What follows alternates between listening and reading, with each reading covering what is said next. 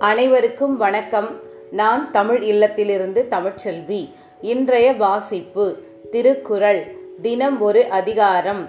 இன்று அதிகாரம் எண் நூறு பண்புடைமை. குரல் எண் தொள்ளாயிரத்தி தொண்ணூற்றி ஒன்று. என்பதத்தால் எய்தல் எளிதென்ப யார் மாட்டும் பண்புடைமை என்னும் வழக்கு. விளக்கம் யாராயிருந்தாலும் அவர்களிடத்தில் எளிமையாக பழகினால் அதுவே பண்புடைமை என்கிற சிறந்த ஒழுக்கத்தை பெறுவதற்கு எளிதான வழியாக அமையும்.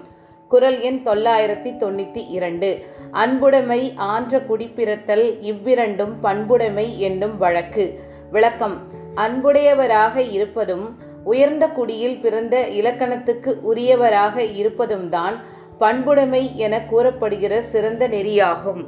குரல் எண் தொள்ளாயிரத்தி தொண்ணூத்தி மூன்று. உருப்பொத்தல் மக்களொப்பன்றால் வெறுத்தக்க பண்பொத்தல் ஒப்பதாம் ஒப்பு. விளக்கம். நற்பண்பு இல்லாதவர்களை அவர்களின் உடல் உறுப்புகளை மட்டுமே ஒப்பிட்டு பார்த்து மக்கள் இனத்தில் சேர்த்து பேசுவது சரியல்ல. நற்பண்புகளால் ஒத்திருப்பவர்களே மக்கள் எனப்படுவர். குரல் எண் தொள்ளாயிரத்தி தொண்ணூத்தி நான்கு.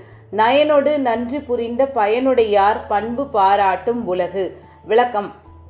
நீதி வழுவாமல் நன்மைகளை செய்து பிறருக்கு பயன்பட பணியாற்றுகிறவர்களின் நல்ல பண்பை உலகம் பாராட்டும். குரல் எண் தொள்ளாயிரத்தி தொண்ணூற்றி ஐந்து. நகையுள்ளும் இன்னா திகழ்ச்சி பகையுள்ளும் பண்புல பாடறிவார் மாட்டு. விளக்கம். விளையாட்டாக கூட ஒருவரை இகழ்ந்து பேசுவதால் கேடு உண்டாகும். அறிவு முதிர்ந்தவர்கள் பகைவரிடமும் பண்பு கெடாமல் நடந்து கொள்வார்கள். குரல் எண் தொள்ளாயிரத்தி தொண்ணூற்றி ஆறு. பண்புடையார் பட்டுண்டுலகம் அதுவின்றேல் மண்புக்கு மாய்வது மண். விளக்கம். உலக நடைமுறைகள் பண்பாளர்களை சார்ந்து இயங்க வேண்டும்.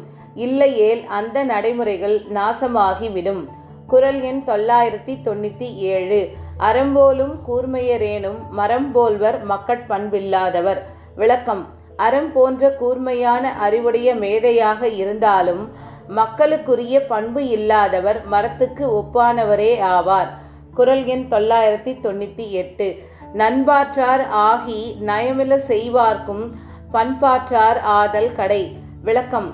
நட்புக்கு ஏற்றவராக இல்லாமல் தீமைகளையே செய்து கொண்டிருப்பவரிடம் நாம் பொறுமை காட்டி பண்புடையவராக நடந்து கொள்ளாவிட்டால் அது இழிவான செயலாக கருதப்படும்.